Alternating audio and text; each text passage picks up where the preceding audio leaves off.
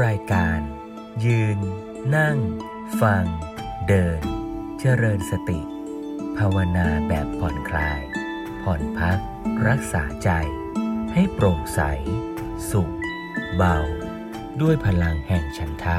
และธรรมะสมาธิ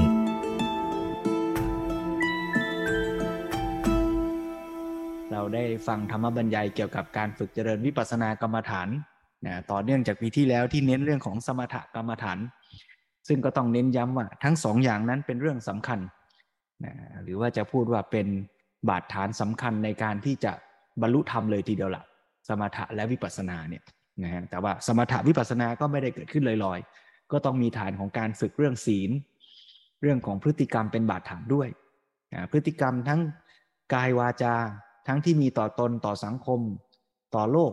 เป็นไปด้วยดี ก็เป็นบาดฐานทำให้การเจริญทางด้าน สภาวะทางจิตใจ มีความดีงามมีคุณภาพ มีสมรรถภาพดีขึ้น จิตใจที่ดีงามที่มีสมรรถภาพนั่นแหละ ก็เป็นตัวที่จะมาทำงานวิปัสสนา ในการที่จะสังเกต อารมณ์ที่ปรากฏเฉพาะหน้า ให้เห็นตามความเป็นจริง การฝึกอย่างนี้เนี่ยจะดำเนินไปตามขั้นตอน คือจะฝึกสมถะให้ได้ฌานเสียก่อน แล้วค่อยมาฝึกวิปัสสนาต่อก็ได้ เรียกว่าเอาฌานเอาจิตที่มีคุณภาพสูงมากเนี่ยสงบมากนิ่งมากเนี่ยเป็นบาดฐาน เมื่อจิตมีคุณภาพอย่างนั้นก็ใช้จิตที่มีคุณภาพนั้นน่ะมาสังเกตรูปนามขันห้าหรืออาจจะสังเกตตัวรูปนาม โดยเฉพาะนามธรรมที่เป็นองค์ประกอบของฌานที่ตัวเพิ่งได้ประสบนั่นเองก็ได้ เป็นอารมณ์ในการเจริญวิปัสสนา เพราะสภาวะนามธรรมเช่น ความปิติ ความสุข หรือสภาวะที่ประกอบอยู่ในสภาวะสมาธิที่มีความโปร่งโล่งผ่องใสนั้น ก็เป็นสภาวะปรมัตถธรรม ที่สามารถจะเป็นอารมณ์ของการเจริญวิปัสสนาได้ หรือถ้าท่านใดไม่สามารถที่จะฝึกจิตจนเป็นขั้นสมาธิถึงขั้นฌานได้ ก็อาศัยจิตใจที่มีสมาธิเพียงชั่วขณะ ที่เรียกว่าคณิกะสมาธิหรือวิปัสนาสมาธิ เป็นบาดฐานในการที่จะสังเกตรูปนามขันห้าที่ปรากฏในแต่ละขณะก็ได้นะเพราะฉะนั้นในการฝึกสมถาวิปัสสนานี้ก็เกื้อกูลกันอย่างนี้ จะใช้สมถะในขั้นฌานก็ได้ ใช้สมถะในขั้นคณิกะสมาธิก็ได้นะคราวนี้เราก็ได้ฟังธรรมบรรยายของหลวงพ่อสมเด็จตั้งแต่ช่วงกลางปีเป็นต้นมาจากจุดจาก จากชุดจากจิตวิทยาสู่จิตภาวนาหลวงพ่อสมเด็จก็แสดงให้เห็นหลักการใหญ่ของการเจริญวิปัสสนา แสดงขั้นตอนของการปฏิบัติรวมทั้งอารมณ์ที่จะใช้ในการเจริญวิปัสสนา ย้ำว่าอารมณ์ในที่นี้ก็คือหมายถึงสิ่งที่เราจะไปสังเกตนะฮะก็แสดงเป็นวิปัสสนาภูมิหกก็ได้ หรือจะแสดงตามหลักสติปัฏฐานในมหาสติปัฏฐานสูตร ก็มีกายเวทนาจิตธรรม อย่างนั้นก็ได้ ซึ่งในกายเวทนาจิตธรรมนั้นน่ะอารมณ์บางอย่างในพระสูตรนั้น ก็เป็นอารมณ์ในการเจริญสมถะก็มี เป็นอารมณ์ในการเจริญวิปัสสนาก็มีนะเพราะว่ามหาสติปัฏฐานสูตรก็คือพระสูตรที่ว่าด้วยฐานที่ตั้งในการเจริญสติ สตินั้นเป็นบาดฐานทั้งในการเจริญสมถะและวิปัสสนา แล้วหนึ่งในมหาสติปัฏฐานทั้งสี่นั้นเนี่ยก็มีกายานุปัสสนาสติปัฏฐาน ในกายานุปัสสนาสติปัฏฐานนั้น ก็มีบัพพะหนึ่งคืออาณาปานาบัพพะนะเพราะฉะนั้นการเจริญอาณาปานาสติก็เป็นบาดฐานนะเป็นเครื่องมือหนึ่ง ในการเจริญกายานุปัสสนาสติปัฏฐาน ซึ่งก็เป็นหนึ่งในสติปัฏฐานสี่ก็ได้ หรือถ้าจะไปดูรายละเอียดในอาณาปานาสติสูตร ก็จะแสดงรายละเอียดว่า การเจริญอาณาปานาสตินั้นก็เป็นเครื่องนำวิถีให้จิตของเราสังเกต เริ่มตั้งแต่สังเกตลมหายใจ ลมหายใจเข้า ลมหายใจออก ลมหายใจเข้ายาว ก็รู้ว่าลมหายใจเข้ายาว ลมหายใจเข้าสั้น ก็รู้ว่าลมหายใจเข้าสั้น สังเกตลมหายใจไปเรื่อยๆจิตใจก็สงบตั้งมั่นมากขึ้น เมื่อจิตสงบตั้งมั่นมากขึ้น ลมหายใจคือกายสังขารสิ่งที่ปรุงแต่งกาย ลมหายใจนั้นก็ละเอียดประณีตขึ้นละเอียดประณีตขึ้น ก็รู้ว่าลมหายใจละเอียดประณีตขึ้น ลมหายใจละเอียดประณีต จิตก็ตั้งมั่นมากขึ้น สภาวะเป็นสมาธิก็เพิ่มสูงขึ้นสูงขึ้น ถ้าถึงขั้นได้ฌานปีติสุขก็ปรากฏเด่นชัด เมื่อฌานมีกำลังสูงขึ้นสูงขึ้นไป ปีติสุขที่ปรากฏเด่นชัดนั้น ก็เป็นอารมณ์ในการสังเกตของผู้ปฏิบัติต่อไปได้ อันนี้เมื่อปีติสุขเกิดขึ้นผู้ปฏิบัติก็สังเกตปีติสังเกตสุขนั้น สังเกตไปสังเกตไป ก็สามารถจะรู้ทั่วในสิ่งที่ปรุงแต่งจิตนั้น คือตัวปีติตัวสุข เมื่อปีติสุข ค่อยๆ สงบลง ผู้ปฏิบัติมีสมาธิมากขึ้นปีติสุขก็มีความประณีต มีความสงบระงับ ผู้ปฏิบัติก็รู้ว่าปีติสุขนั้น สงบประณีตระงับ สภาวะต่อจากนั้นไปก็เป็นสภาวะสมาธิที่ เข้มแข็งขึ้น ประณีตขึ้น ผู้ปฏิบัติก็จะสังเกตสภาวะอย่างนั้นต่อเนื่องต่อไปนะเพราะฉะนั้นวันนี้เราก็จะได้มาฟังอาณาปานสติสูตร ในหมวดที่สามและหมวดที่สี่ที่ว่าด้วยการสังเกตจิตกับสังเกตสภาวะธรรม แล้วก็เน้นย้ำว่าการที่เราศึกษาอาณาปานสติสูตรนี้ก็เหมือนกับเราได้แผนที่ของการฝึกในแบบที่มีเครื่องนำวิถี เมื่อเรารู้แผนที่แล้วเนี่ยเราก็ค่อยๆเดินเดินทางไป นะไม่ต้องไปกังวลว่าโอ้รู้แผนที่แล้วเนี่ย เราจะต้องรีบไปให้ถึงปลายทางของแผนที่นั้น มันเร่งไม่ได้นะรู้แผนที่ไว้ก่อน แต่เวลาเดินก็ค่อยๆเดินไป ตามที่มันเป็นสภาวะปรากฏในปัจจุบันไม่ต้องไปมองหานะเรามีแผนที่จากกรุงเทพไปเชียงใหม่ใช่ไหมเรารู้แล้วว่าไปถึงเชียงใหม่จะเจอดอยสุเทพจะเจอดอยอินทนนท์แต่ถ้าตอนนี้เรากำลังเดินมาถึงสมมุติว่าเดินมาถึงนครสวรรค์ มันก็ต้องโฟกัสตรงนครสวรรค์นะ แต่มีแผนที่รู้ว่าอ๋อเดี๋ยวไปถึงปลายทางจะเจอดอยสุเทพจะเจอดอยอินทนนท์ก็รู้ไว้ก่อน แต่ไม่ใช่ว่าอยู่นครสวรรค์ แล้วจะไปมองหาดอยสุเทพ มองหาดอยอินทนนท์มันก็หาไม่เจอนะโยมนะอ่าเพราะฉะนั้นเราก็มาฟังเป็นความรู้เป็นแผนที่ เพื่ออย่างน้อยก็จะได้กำหนดทิศกำหนดทางในการปฏิบัตินะได้รู้ว่าเราจะเดินไปทิศไปทางอย่างไร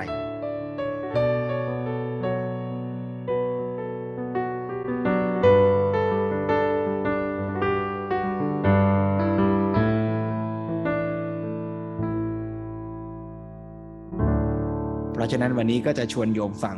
ธรรมบรรยายอีกสองตอนต่อเนื่องจากคราวที่แล้ว คือลำดับการปฏิบัติอาณาปานสติชวนโยมได้ตั้งจิตตั้งใจ นั่งในอิริยาบถทที่ผ่อนคลายสบายทำกายแลใจให้พร้อมที่จะได้สดับรับฟังธรรมบรรยายร่วมกัน หมวดที่สามคือจิตตานุปัสสนานี้ก็เริ่มตั้งแต่ขั้นที่เก้าที่บอกว่า ศึกษาว่าจากรู้ชัดจิตหายใจเข้า ศึกษาว่าจากรู้ชัดจิตหายใจออก แล้วก็ไปขั้นที่สิบศึกษาว่าจะทำจิตให้บันเทิงหายใจเข้า ศึกษาว่าจะทำจิตให้บันเทิงหายใจออก แล้วขั้นสิบเอ็ดว่าศึกษาว่าจะตั้งจิตมั่นหายใจเข้า ศึกษาว่าจะตั้งจิตมั่นหายใจออกต่อไปขั้นสุดท้ายในบทที่สามนี้ คือขั้นสิบสองศึกษาว่าจะเรื่องจิต หายใจเข้าศึกษาว่าจะเรื่องจิตหายใจออก ก็มีสี่ขั้นด้วยกัน นี้ในตอนนี้ได้บอกแล้วว่าเรามาถึงขั้นที่มีความสามารถในการที่บังคับควบคุม เวทนาที่เป็นจิตสังขารที่เป็นตัวปรุงแต่งจิตเมื่อเราบังคับควบคุมเวทนาได้ก็มันก็มีผลมาถึงจิตใจ แล้วตอนนี้เราก็เลยมาถึงขั้นที่มากำหนดเกี่ยวกับเรื่องจิตใจ แล้วนอกจากว่าเราเริ่มมีความสามารถในการบังคับควบคุมจิตใจได้ผ่านเวทนาแล้ว ก็คือว่าการที่เราปฏิบัติก้าวหน้ามาถึงขั้นนี้นั้น เราได้ขยายขอบเขตของสิ่งที่เราจะใช้กำหนดพิจารณาเนี่ยออกไปอย่างกว้างกว่าเพราะฉะนั้นถ้าหากว่าเราจะหันกลับย้อนไปไปกำหนดพิจารณาตั้งแต่ขั้นที่หนึ่งมา จนถึงเรื่องถึงขั้นที่แปดนี้เราก็สามารถทำย้อนกลับไปกลับมาได้ อาจจะทำทบทวนไปมาให้คล่องแคล่วจัดเจน และทีนี้เราจะกำหนดที่จุดไหนก็ได้ ขอบเขตที่เราจะศึกษาที่จะปฏิบัติการได้นี่ก็กว้างขวางมาก โดยเฉพาะก็คือว่า เราจะมีสภาพจิตใจให้เราดู ตัวเองเนี่ยได้มากมายหลายอย่าง เพราะว่าสภาพจิตใจของเราบางอย่าง เราอาจจะไม่เคยมีมาก่อน หรือว่าให้มีตามที่ต้องการไม่ได้ แต่ตอนนี้เราสามารถสร้างสภาพจิตใจนั้นขึ้นมาดูได้แล้ว ในเมื่อเรามีสภาพจิตใจให้เราดูได้หลายอย่าง เราพร้อมอย่างนี้แล้ว เราก็เลยมาดูสภาพจิตใจ ตอนนี้ก็มาถึงจิตตานุปัสสนาก็ขั้นต้น ก็คือการที่ว่าให้ศึกษาว่าจักรู้ชัดจิต หายใจเข้าศึกษาว่าจักรู้ชัดจิตหายใจออก ก็คือรู้ชัดจิตของตนตามที่เป็นจริง ก็เป็นการก้าวมาดูลึกลงไป จากเวทนาก็ก้าวไปดูที่จิตใจ ดูสภาพจิตใจ ว่าจิตใจในขณะนั้นเป็นอย่างไร อย่างที่ว่าเวลามีเวทนาเกิดขึ้น เรามีสภาพจิตใจที่สอดคล้องกับอิทธิพลของเวทนานั้น มีเวทนาที่เป็นทุกข์ก็สภาพจิตใจก็ถูกอิทธิพลของทุกข์นั้นทำให้เป็นไปอย่างหนึ่ง มีความไม่ชอบใจเป็นต้น หรือว่ามีเวทนาที่เป็นสุข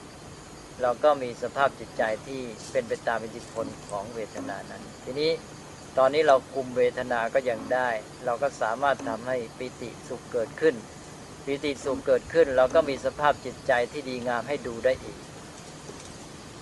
ก็อย่างที่กล่าวเมื่อกี้บอกว่าขยายขอบเขตของสภาพจิตที่จะให้เราพิจารณาเนี่ยหรือดูเนี่ยได้กว้างกว่านี่เราก็มาดูสภาพจิตของเรานั้นว่าเป็นอย่างไร ในขณะนั้นนั้นมาดูสภาพจิตอย่างที่กล่าวไว้แล้ว อย่างในหลักสติปัฏฐานทั่วไปนี่มีสภาพจิตให้ดูมากมาย ที่ท่านยกตัวอย่างไว้ถึง 16 อย่าง นั่นก็คือเป็นตัวอย่างที่เราเอามาใช้ในการ ดูจิตของเราในตอนนี้ในหัวข้อนี้ได้ เช่นว่า จิตมีราคะก็รู้ว่าจิตมีราคะ จิตไม่มีราคะก็รู้ว่าจิตไม่มีราคะหรือว่าจิตมีโทสะก็รู้ว่าจิตมีโทสะ จิตไม่มีโทสะก็รู้ชัดว่าจิตไม่มีโทสะ หรือจิตเป็นจิตตั้งมั่นเป็นสมาธิก็รู้ว่าจิตตั้งมั่นเป็นสมาธิจิตไม่ตั้งมั่นฟุ้งซ่านก็รู้ตามที่มันเป็นอย่างนั้น ตอนนี้ก็เพียงรู้สภาพจิตตามที่เป็น เพราะว่าเราก้าวมาจากเวทนา เราก็มาเริ่มที่จิตในการรู้สภาพที่เป็นขณะนั้นก่อน อันนี้ตอนนี้ก็เอาเพียงเท่านี้ในขั้นที่ 9 เป็นจุดเริ่มต้นในจิตานุปัสสนา เมื่อมีความคล่องแคล่วดี พร้อมแล้วเราก็ก้าวต่อไป ไปสู่ขั้นที่สิบก็ศึกษาว่าจะทำจิตให้บันเทิงหายใจเข้า ศึกษาจิตว่าถ้าศึกษาว่าจะทำจิตให้บันเทิงหายใจออก คราวนี้เราก็มาเริ่มควบคุมบังคับจิตของเรา ให้เป็นไปในสภาพที่ดีที่ควร ให้เป็นไปตามความประสงค์ของเรา นี่ในกรณีนี้จะเห็นว่าท่านเลือกสภาพจิตให้เรามาทดลองฝึกหัด ก็คือสภาพจิตที่บันเทิงที่มีปราโมทเพราะสภาพจิตที่ปราโมทร่าเริงเบิกบานนี้เป็นสภาพจิตที่ดีมาก เป็นต้นทางของสภาพจิตที่ดีอื่นๆหลายอย่าง อย่างที่เคยพูดในคราวก่อนว่าปราโมทเนี่ยตามปกติก็จะตามมาด้วยปิติและปัสสธิและสุข แล้วก็สมาธิ ในชีวิตประจำวันนั้นถ้ามีปราโมทก็คือว่าเป็นทางของสุขภาพจิตความมีความสุข ก็เราก็พยายามทำให้เกิดสภาพจิตอันนี้ ตอนนี้เราก็มาฝึกมาบังคับจิตของเราให้มันบันเทิงได้ ตอนต้นนั้นขั้นเมื่อกี้นี้เราเพียงรู้สภาพจิตตามที่เป็น มาถึงขั้นนี้เราฝึกบังคับจิต ท่านก็เลยบอกว่าศึกษาว่าเราจะทำจิตให้บันเทิงหายใจเข้า ศึกษาว่าจะทำจิตให้บันเทิงหายใจออก เราก็บังคับจิตของเราเนี่ยให้บันเทิงให้มีปราโมทจนกระทั่งว่าเมื่อเรามีความสามารถดีนี้ต่อไปก็คือเราจะ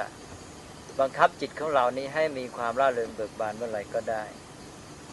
ซึ่งอาจจะเป็นความร่าเริงด้วยสภาพจิตที่เป็นสมาธิ อาศัยสมาธิทำจิตให้บันเทิงอย่างองค์ของฌานนี้เมื่อบำเพ็ญมาถึงฌานแล้วก็มีปีติสุข ความปราโมทก็เกิดขึ้นโดยเกี่ยวเนื่องกับปีติสุขนั้น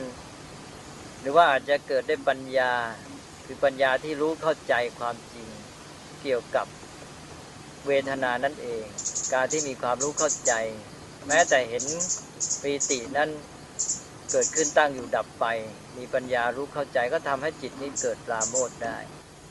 คือการที่มีความรู้แจ้งเข้าใจความเป็นจริงนี้ทำให้จิตของคนเราเกิดความปราโมทขึ้น หรือแม้แต่ว่าอย่างชั้นที่เรียกว่าต่ำๆคือชื่นชมกับความเจริญก้าวหน้าในการพัฒนาตนเอง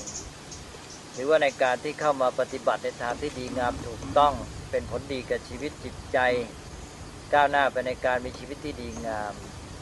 ความรู้สึกต่างๆ เหล่านี้สามารถทำให้จิตบันเทิงขึ้นมา ทีนี้เราก็มาปรุงบังคับจิตของเราให้เกิดเป็นสภาพที่บันเทิงอย่างนี้ อันนี้เป็นข้อปฏิบัติในขั้นที่สิบต่อไปก็เลื่อนไปอีก ท่านก็เลือกสภาพจิตอีกอย่างหนึ่งให้เรามาทดลองฝึกขัดตัวเอง ก็คือข้อที่ 11 นี้บอกว่า ศึกษาว่าจะตั้งจิตมั่นหายใจเข้า ศึกษาว่าจะตั้งจิตมั่นหายใจออกคราวนี้แทนที่จะ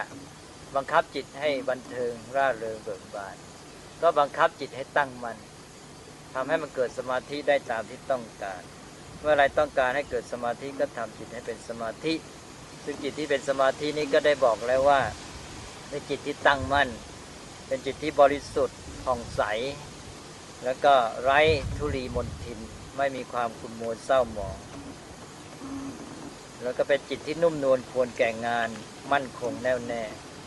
อันนี้เป็นสภาพที่ดีต่างๆ เรารู้คุณของมันแล้วเราก็พยายามทำให้เกิดเป็นขึ้นมา อันนี้ก็เป็นตัวอย่างที่ท่านเอามาให้เราฝึกปฏิบัติสองแบบคือบังคับจิตให้ร่าเริงเบิกบานหรือบันเทิงกับบังคับจิตให้ตั้งมัน่นก็อาจจะมีคำถามแทรกว่าทำไมท่านจึงเลือกเอาสองอย่างนี้ คือมาบังคับจิตให้บันเทิงอย่างหนึ่ง บังคับจิตให้ตั้งมั่นอย่างหนึ่ง ก็น่าจะพิจารณาเหตุผลพอเห็นได้ว่า สภาพจิตสองแบบนี้เป็นต้นทางของสภาพจิตที่เกื้อกูลก่อความดีงามสองแบบของชีวิตก็ด้านหนึ่งก็คือด้านความสุข ด้านความสุขนี่จะอาศัยตัวปราโมทนี่เป็นตัวที่นำทาง อย่างที่กล่าวแล้วว่าปราโมทนี้ อยู่ในสายของกุศลธรรม อยู่ในสายของความรู้สึกที่ดีงามก็คือปีติปัสสัทธิสุขสมาธิอยู่ในสายเดียวกัน ซึ่งมันก็โยงไปหาสภาพจิตอีกอันที่เราบังคับให้เกิดขึ้นด้วย แต่ว่าโดยสายของมันก็คือเป็นเรื่องเกี่ยวกับความสุข สิ่งที่ดีอย่างหนึ่งก็คือเราต้องการความสุข หมายความว่าเราถือว่าความสุขเป็นสิ่งที่ดีงามต่อชีวิตของเราในด้านหนึ่งก็คือว่าเอาปราโมทมา เป็นตัวนำแล้วก็เป็นตัวแทน ก็ด้านความสุข เราก็บังคับจิตของเราให้มีปราโมทได้คับจิตของเราให้มีปราโมทได้ เมื่อปราโมทได้ก็มีปีติปัสสติสุขเอง ทีนี้อีกด้านหนึ่งก็คือด้านที่เป็นสมาธิตั้งมัน ด้านนี้เป็นการที่ว่าเตรียมทำจิตให้เหมาะกับการใช้งานที่จะก้าวไปสู่การใช้ปัญญา เพื่อจะเจริญปัญญาก้าวหน้าในปัญญาต่อไปดังนั้นสองอย่างนี้ก็ถือว่าเป็นตัวแทนของความเจริญพัฒนาของจิตอย่างสำคัญแล้ว ก็เราก็มาบังคับจิตของเราเนี่ยให้ได้สภาพที่เป็นตัวแทนแห่งความดีงามความเจริญพัฒนาสองอย่างนี้ นี่พอเราบังคับจิตได้คล่องแคล่วดีในสองประการ จะบังคับจิตให้บันเทิงก็ได้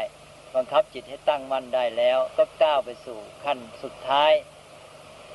ในจิตานุปัสสนาสติปัฏฐานนี้คือขั้นที่สิบสองซึ่งมีหลักบอกว่าศึกษาว่าจักเรื่องจิต หายใจเข้าศึกษาว่าจักเรื่องจิตหายใจออกอันนี้ก็เป็นการที่หัดที่จะปล่อยวาง หัดที่จะให้จิตมีสรภาพนั่นเอง พยายามทำจิตใจของตนให้มีสระเสรีซึ่งเป็นจุดหมายที่ต้องการ ราะว่าการที่เราปฏิบัติธรรมนี่ การที่เรามีปราโมทก็ดี การที่เรามีสมาธิก็ดีเนี่ยเป็นขั้นตอนในการปฏิบัติที่เราจะก้าวหน้าไปสู่จุดหมาย ซึ่งจุดหมายสุดท้ายนั้นเรามุ่งไปที่การทำจิตให้มีสรภาพคือหลุดพ้นนั้นตอนนี้เราก็ก้าวไปสู่ขั้นที่ว่าฝึกหัดจิตในทิศทางนั้น ก็คือฝึกหัดจิตเนี่ยให้เปลื้องให้หลุดออกไป จากสิ่งที่เกาะเกี่ยวยึดถือทั้งหลาย ท่านใช้คำว่าเปลื้องจิต ทีนี้จิตของเราตอนเนี้เราผ่านมามากมายหลายอย่างแล้ว ผ่านมาทั้งอกุศลธรรม ความชั่วความไม่ดีต่างๆ เช่นนิวรณ์เป็นต้น แล้วก็ผ่านมาทั้งสภาพจิตที่เราสบายใจมีปีติสุข สภาพจิตที่บันเทิงมีสมาธิเนี่ย แต่ทั้งหมดนี้จะดีหรือไม่ดีก็ตามเนี่ย เราจะต้องหัดที่จะเป็นอิสระจากมัน โดยที่ทำจิตให้หลุดพ้น ไม่ต้องข้องเกี่ยว ไม่ต้องอาศัยมันเป็นอิสระ จากสิ่งเหล่านั้นได้ทั้งหมดด้วย ตอนนี้ก็มาถึงขั้นที่ว่าเราก้าวหน้าไปสู่การบังคับจิต ฝึกหัดให้ก้าวหน้าต่อไปถึงขั้นที่เป็นอิสระเสรี ก็เลยหัดปลดเปลื้องจิตปล่อยวางได้ทุกอย่างทุกระดับ ปลดเปลื้องจิตจากนิวรณ์ห้าก็ได้ ปลดเปลื้องจิตจากปีติและสุขก็ได้ ปลดเปลื้องจิตจากความสุขความทุกข์ปลดเปลื้องจิตจากราคะโทสะโมหะ ตลอดจนปลดเปลื้องจิตจากความเข้าใจผิดๆต่างๆ อย่างเช่นว่าเรามีความเข้าใจผิดที่เป็นของบุตุชนเกี่ยวกับสิ่งทั้งหลายว่าเป็นสิ่งที่เที่ยงแท้ เป็นสิ่งที่เป็นตัวตนเป็นต้นที่ท่านเรียกว่านิจสัญญา อัตสัญญา ตอนนี้เราก็เปลื้องจิต จากอัตสัญญาจากนิจสัญญาอะไรต่าง ๆ เหล่านี้ด้วย หมายความว่าความยึดติดถือมั่นทุกอย่างความเกาะเกี่ยวทุกอย่างนี้เราหัดเปลื้องจิตให้พ้นไปให้หลุดไป นี่ก็เป็นการปฏิบัติในขั้นนี้ เป็นอันว่าเราเริ่มฝึก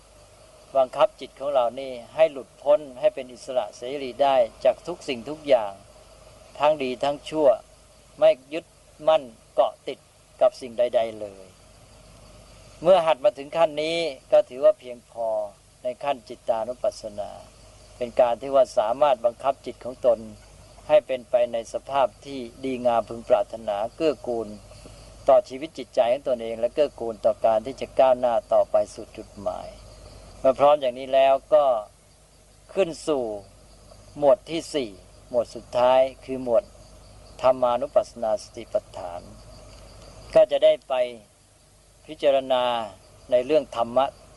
ต่อไป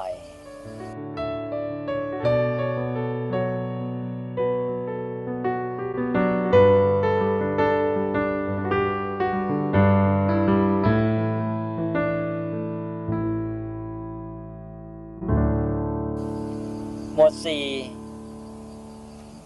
สุดท้ายธรรมานุปัสสนาก็จะมีเริ่มด้วยขั้นที่ 13 ซึ่งให้ศึกษาว่าจากตามเห็นว่าไม่เที่ยงหายใจเข้า ศึกษาว่าจากตามเห็นว่าไม่เที่ยงหายใจออกแล้วต่อไปขั้นที่ 14 ว่า ศึกษาว่าจากตามเห็นความคลายออกหายใจเข้า ศึกษาว่าจากตามเห็นความคลายออกหายใจออก 15 ศึกษาว่าจากตามเห็นความดับหมดไป หายใจเข้า และศึกษาว่าจากตามเห็นความดับหมดไปหายใจออก และสุดท้าย 16 ศึกษาว่าจากตามเห็นความสลัดคืน เสียได้หายใจเข้า ศึกษาว่าจากตามเห็นความสลัดคืนเสียได้หายใจออกมีสี่ขั้นเด็กกันตอนนี้การที่มาปฏิบัติในระดับธรรมานุปัสสนานี้ เราก็ผ่านมาถึง 12 ขั้นแล้ว แล้วก็ในแง่ของตัวสติปัฏฐานก็ผ่านมาสามอย่างหรือสามหมวด กายานุปัสสนาผ่านมา เวทนานุปัสสนาผ่านมา จิตานุปัสสนาผ่านมาผ่านมาหมดแล้ว เมื่อผ่านมาถึงขนาดนี้แล้วมันก็เป็นการที่ว่าเราได้มีขอบเขตของสภาวธรรม หลากหลายอย่างยิ่งที่จะมาให้เราพิจารณา ตั้งแต่กายสังขารจิตสังขารมาเรื่องอกุศลถึงกุศลธรรมระดับสูงจนกระทั่งถึงเรื่องฌานองค์ฌานต่างๆ สภาพจิตที่มีปราโมทมีสมาธิ เราก็ผ่านสภาพเหล่านั้นมาจนทั่งว่าเราบังคับให้มันเกิดขึ้นมาก็ได้ อันนี้เมื่อเรามีสภาพจิตอย่างนี้ให้เราดูได้มากมาย แล้วก็เราก็มีองค์ธรรมที่มันอยู่ในสภาพจิตเหล่านั้น เราก็เข้าไปดูองค์ธรรมที่อยู่ในจิตอย่างนั้นบ้าง ก็เท่ากับว่าเรามีความพร้อมอยู่มากแล้ว เราก็สามารถที่จะ ย้อนไปย้อนมาโดยผ่านการกำหนดพิจารณา ตั้งแต่ขั้นที่หนึ่งมาถึงขั้นที่สิบสองเนี่ยไปไปมามาดูแล้วก็ตอนนี้เราก็เปลี่ยนใหม่ การดูของเราตอนนี้เรามาดูตัวธรรม ตัวสิ่งที่ดีที่ชั่วอะไรต่างๆ กุศลอกุศลที่มันมีอยู่ในจิตใจของเรา แทนที่จะไปดูสิ่งอื่นอย่างที่ผ่านมาก็นี่ก็เท่ากับเลื่อนมาอยู่ในธรรมานุปัสสนา แค่นี้เราก็ดูโดยที่ว่า วิธีดูของเรา ตอนนี้ท่านให้ก้าวไปถึงขั้นว่า ดูสภาพความเป็นจริงของสิ่งที่มีอยู่ในจิตใจของเราในชีวิตของเรานั้นเลย สิ่งที่เราได้พบเห็นผ่านมาในการปฏิบัติที่ว่ามีมากมายนี้ เราตรวจดูโดยน้อมไปดูในแง่ของสภาวะความเป็นจริง ก็จะเห็นความเกิดขึ้นตั้งอยู่ดับไป สภาพจิต หรือสิ่งที่กำหนดพิจารณาทุกอย่าง ที่เราผ่านมาเนี่ยเราเข้าขั้นโน้นผ่านขั้นนี้มาออกไปสู่ขั้นนั้น เมื่อมองในแง่หนึ่งตามความเป็นจริงก็เห็นความเกิดขึ้น ความดับไปหรือความปรากฏขึ้นแล้วก็ความหายไป ตอนนี้จิตของเราก็โน้มไปดูในแง่ของความเกิดดับนี้ ก็เห็นความเกิดดับ อันนี้ก็คือ ข้อปฏิบัติขั้นต้นที่เป็นขั้นที่สิบสามในธรรมานุปัสสนา คือศึกษาว่าจากตามเห็นว่าไม่เที่ยงหายใจเข้า ศึกษาว่าจากตามเห็นว่าไม่เที่ยงหายใจออก อันนี้ก็เรามีสิ่งที่จะให้ดูพร้อมแล้วก็เราก็สามารถเห็นได้ชัดเจนจากการที่เราจะ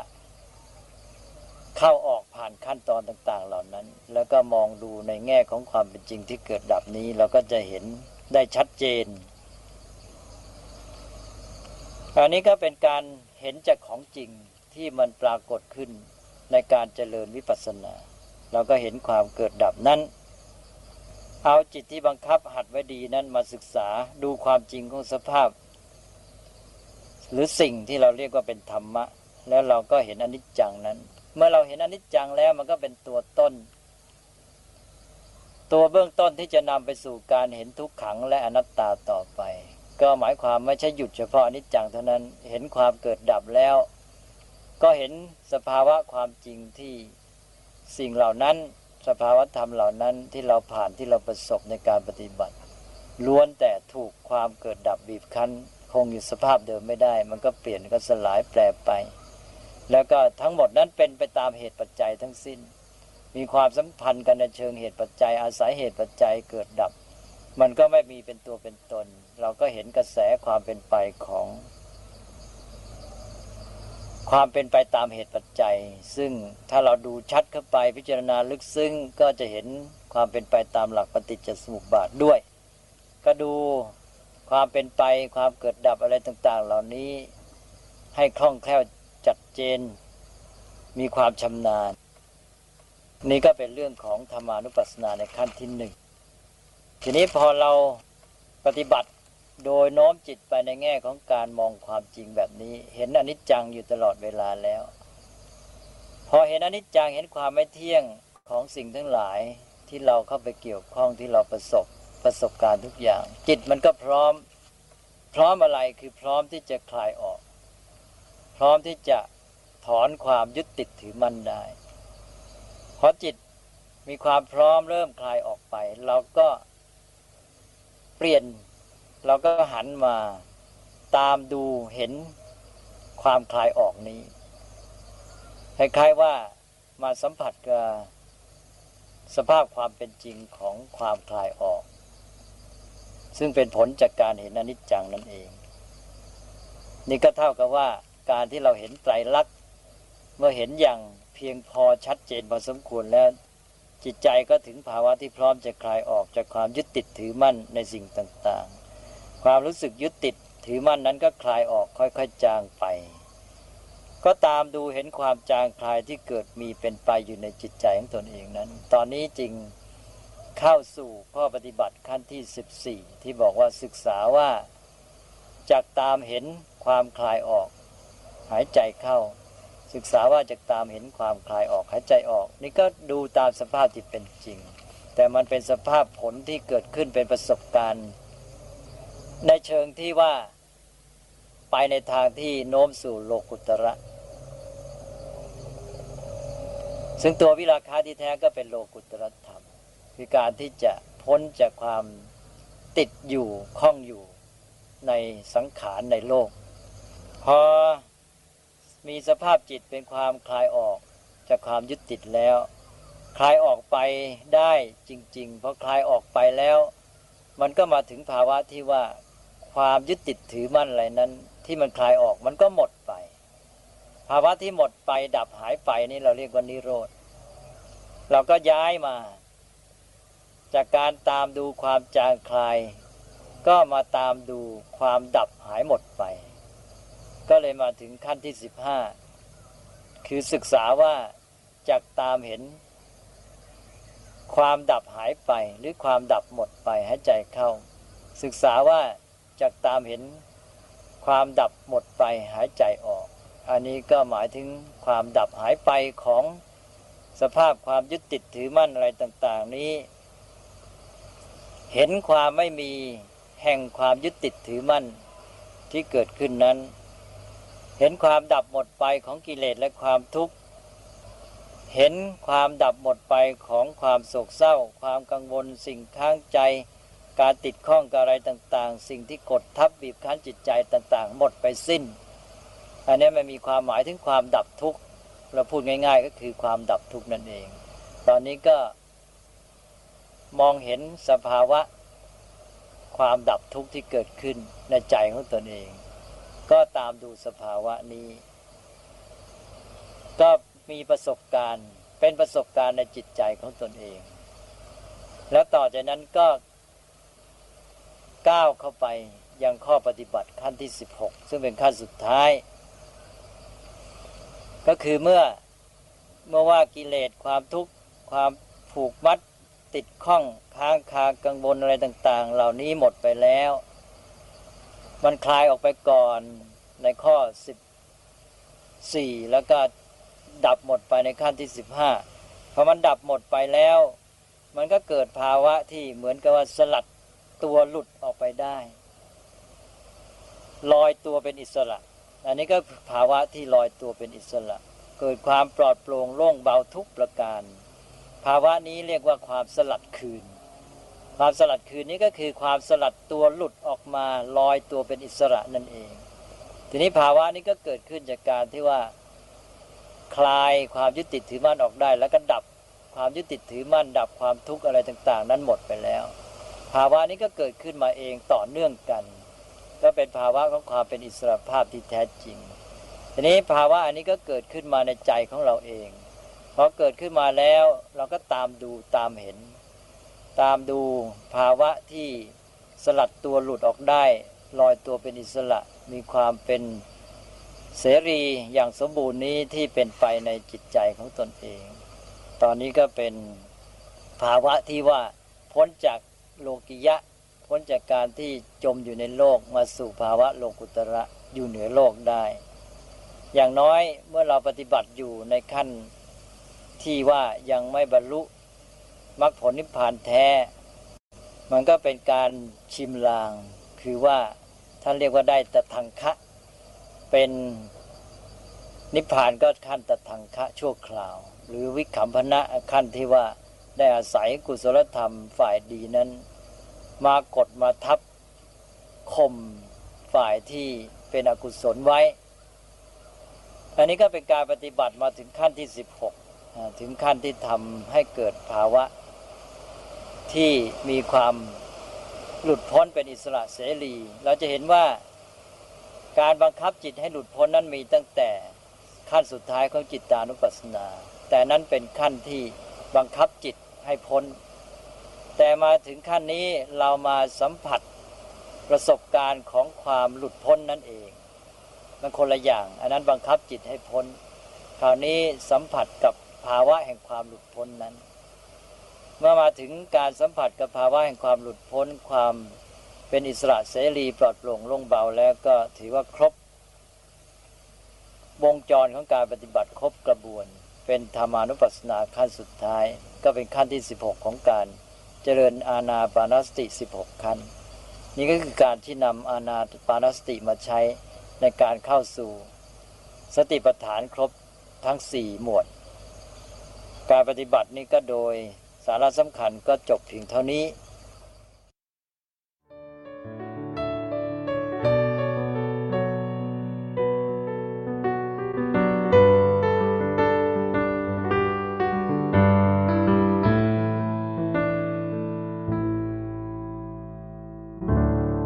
ที่จบไปเมื่อสักครู่เป็น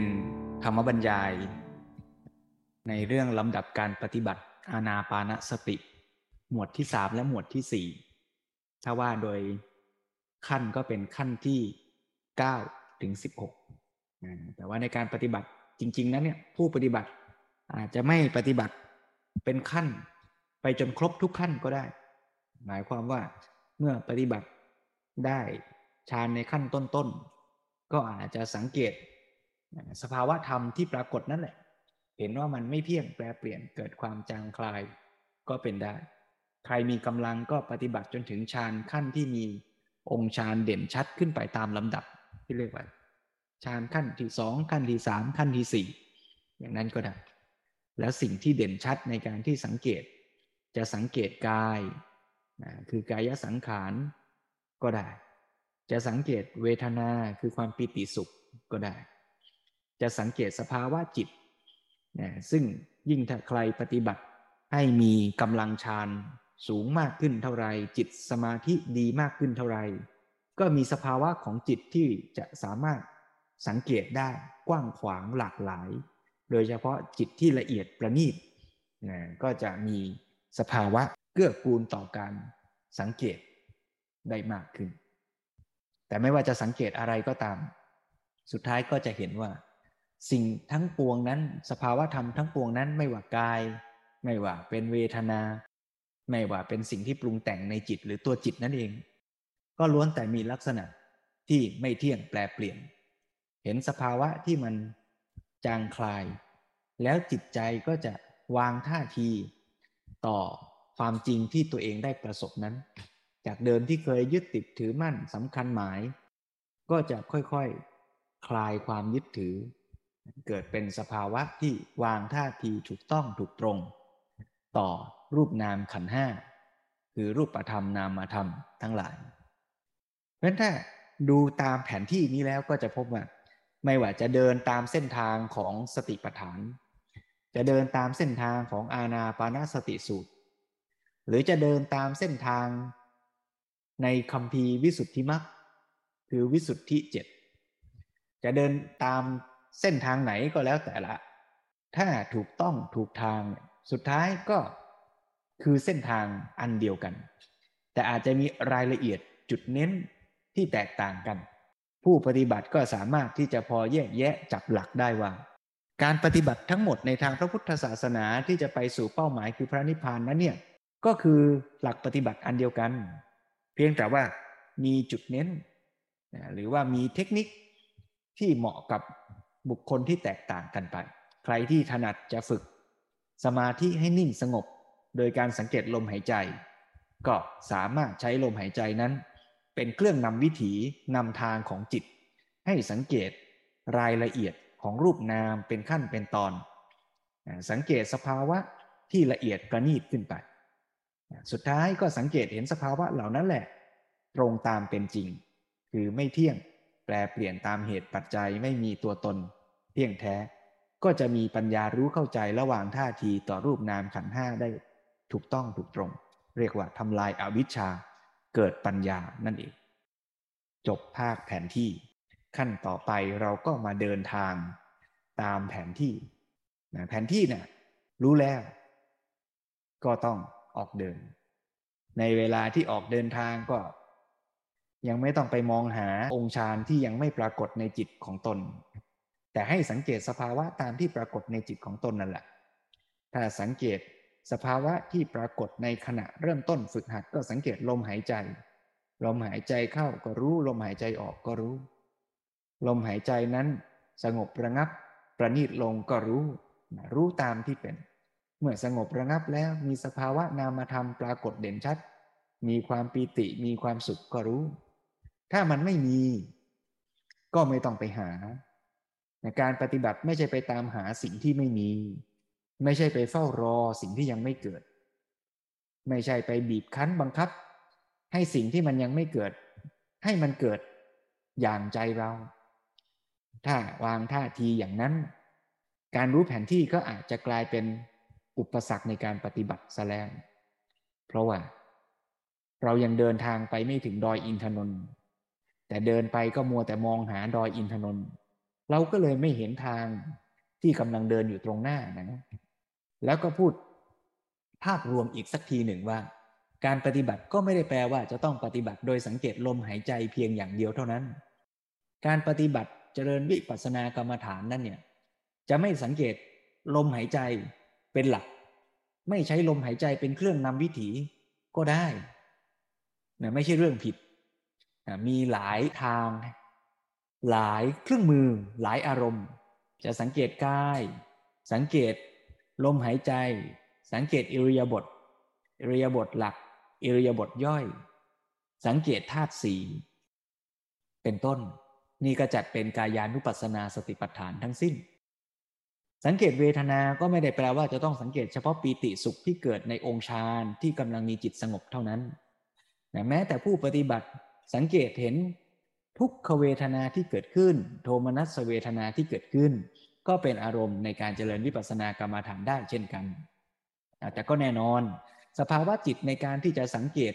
ความโกรธความหงุดหงิดนั่นเนี่ยมันก็เป็นสภาวะจิตที่มีคุณภาพไม่มากนะตอนที่กำลังโกรธรู้ตัวว่าโกรธ มันก็ดีแหละที่รู้ แต่ถ้าจะเทียบกับจิตที่กำลังออกจากฌานแล้วเห็นสภาวะปีติสุขที่เกิดขึ้น ถ้าเราสามารถฝึกจิตให้มีปีติสุขได้ มีองค์ฌานขนาดนั้นได้ แล้วสังเกต สภาวะขององค์ฌานมีปิติมีสุข คุณภาพการสังเกตมันก็ย่อมจะเกิดขึ้นได้ อย่างง่าย อย่างแหลมคม อย่างละเอียดถี่ถ้วนได้มาก เพราะฉะนั้นก็ต้องเลือกละว่า เราจะฝึกจิตให้มีคุณภาพสูง แล้วก็สังเกตได้ง่าย ก็ต้องลงทุน ลงแรง ลงความตั้งใจ ในการที่จะฝึกสภาวะจิตให้เป็นสมาธิขั้นสูงขึ้นไป แต่ว่า แม้ว่าบางท่านไม่ถนัดก็ไม่เป็นไรก็เจริญวิปัสสนาไปเลยก็ได้นะหรือว่าจะทำควบคู่กันไปนะวันไหนที่รู้สึกว่าสภาวะจิตใจมันรู้สึกวุ่นวาย มันรู้สึกหงุดหงิดโกรธเหลือเกิน ก็เจริญเมตตาเสียหน่อย เจริญอาณาปานสติในลักษณะที่เป็นสมถกรรมฐานเสียก่อน หายใจเข้านับหนึ่งหายใจออกนับหนึ่งหายใจเข้านับสองหายใจออกนับสองอ่า เทคนิคอย่างนี้นะเราก็เคยฟัง หลวงพ่อสมเด็จบรรยายอธิบายไว้ ก็นำมาใช้นะเมื่อใช้แล้วสภาวะจิตเริ่มสงบ เริ่มมีความพร้อมเจริญสมาธิต่อสมถกรรมฐานต่อ เอาให้ได้องค์ฌานก็เอา หรือจะใช้จิตที่สงบสักหน่อยแล้วล่ะ พร้อมเพียงพอจเจริญวิปัสสนาสังเกตอารมณ์ตามที่ปรากฏในแต่ละปัจจุบันขณะนะเหมือนที่เคยฟังหลวงพ่อสุรศักดิ์บรรยาย สังเกตปรมัตถสภาวะธรรมตามที่ปรากฏเนี่ยไม่ต้องไปหา ก็ได้ หรือจะสังเกตสภาวะจิตเป็นหลัก เหมือนที่เคยฟังหลวงพ่อปราโมทใน YouTube ในคลิปต่างๆ สังเกตจิตนี่ท่านแนะว่าง่ายอะก็เอาหรือว่าจะเน้นการเดินจงกรมทำอิริยาบถเป็นท่าทางต่างๆ เพื่อสังเกตสภาวะนั้นได้เด่นชัด เห็นสภาวะธาตุลม เห็นสภาวะการไหวๆของแขนของมืออ้าวก็ได้ ถ้าเราจับหลักอย่างนี้ก็จะเห็นว่าหลักการสำคัญก็คือว่า ให้มีสติกำหนดรู้รูปนามขันห้าที่ปรากฏในแต่ละปัจจุบันขณะตามความเป็นจริง ส่วนรูปนามขันห้านั้นน่ะจะเป็นอะไรก็แล้วแต่จริตนิสัย จะสังเกตโดยไม่กำหนดตายตัวว่าเป็นอะไร เอาตามที่ปรากฏจริง ๆ ในแต่ละขณะก็เอาใครจะชอบกำหนดอย่างใดอย่างหนึ่งขึ้นมา เช่น ดูอาการพองยุบที่ท้อง ดูอาการไหวของเท้าที่เดิน ดูอาการมือที่ขยับ ดูอาการของจิตที่เป็นไปก็ได้ หรือจะฝึกให้จิตมีสมาธิถึงขั้นได้ฌานก่อน แล้วก็สังเกตองค์ฌาน เอาองค์ฌานเป็นอารมณ์ ก็ได้ ทั้งหมดหลักการเดียวกัน แต่มีหลายเทคนิค มีหลายอารมณ์กรรมฐาน แต่ถ้าพูดโดยรวมก็คืออารมณ์คือรูปนามขันห้านั่นเอง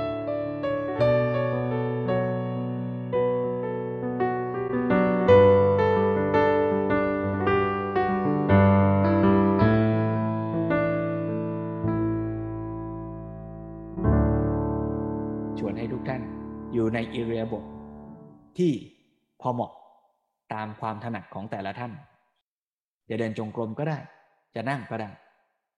แล้วก็สังเกตอารมณ์กรรมฐานตามที่เหมาะกับท่าน จนกว่าจะได้ยินสัญญาณระฆัง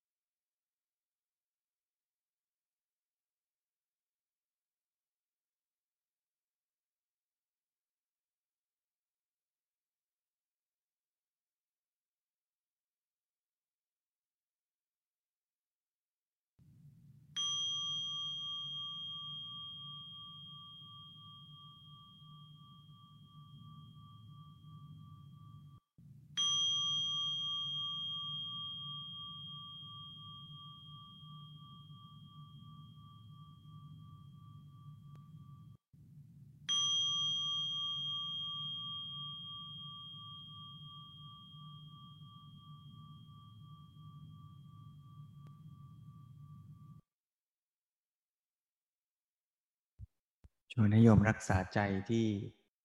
มีความรู้เนื้อรู้ตัว ในอารมณ์ที่กำลังพิจารณาอยู่นั้น แล้วก็ค่อยๆทำความรู้สึกตัวทั่ว ๆ เมื่อจะขยับเคลื่อนไหวเปลี่ยนอิริยาบถก็ไม่ต้องรีบร้อน ให้ทำด้วยความรู้เนื้อรู้ตัว เช่นว่าจะขยับไม้ขยับมือ จะลืมตา หรือแม้แต่การได้ยินเสียง ทุกขณะที่จิตรู้อารมณ์ต่างๆเนี่ยก็เป็นโอกาสในการที่เราจะมีสติไปรู้คือไม่ใช่ว่าให้การรู้อารมณ์ต่างๆ นั้นเป็นไปโดยอัตโนมัติ เป็นไปโดยเผลอสติ อันนี้คือแบบฝึกหัดเพราะถ้าเราฝึกอย่างนี้คุ้นชินกับการที่รู้อารมณ์อย่างมีสติ เวลาที่เราใช้ชีวิตประจำวันรับรู้อารมณ์อะไรอะไร สภาวะมีสติก็จะเกิดขึ้นได้ง่าย สภาวะมีสติเนี่ยมันอาศัยการคุ้นชินนะหรือเป็นสภาวะหนึ่งของสัญญานั่นเอง คือจำสภาวะการรู้อารมณ์แบบมีสติ รู้อารมณ์อย่างรู้เนื้อรู้ตัวฝึกบ่อยๆ ในชีวิตประจำวันก็จะเกิดมีสติได้ง่ายขึ้นและถ้าเรามีสติรู้เนื้อรู้ตัว อย่างน้อยที่สุดในชีวิตประจำวันก็ทำให้เราสามารถที่จะเข้าไปบริหารจัดการ สถานการณ์ตรงหน้าได้อย่างมีประสิทธิภาพเต็มศักยภาพมากขึ้นแต่ถ้าเรามีเวลาเราก็ฝึกเจริญวิปัสสนาคือเอาสตินั่นแหละมาสังเกต สภาวะรูปนามตามเป็นจริงเอาละโยม เพราะฉะนั้นวันนี้ก็เป็นโอกาสให้เราได้ฝึกปฏิบัติร่วมกัน ยืน นั่ง ฟัง เดิน เจริญสติ ด้วยพลังแห่งฉันทะ และธรรมะสมาธิ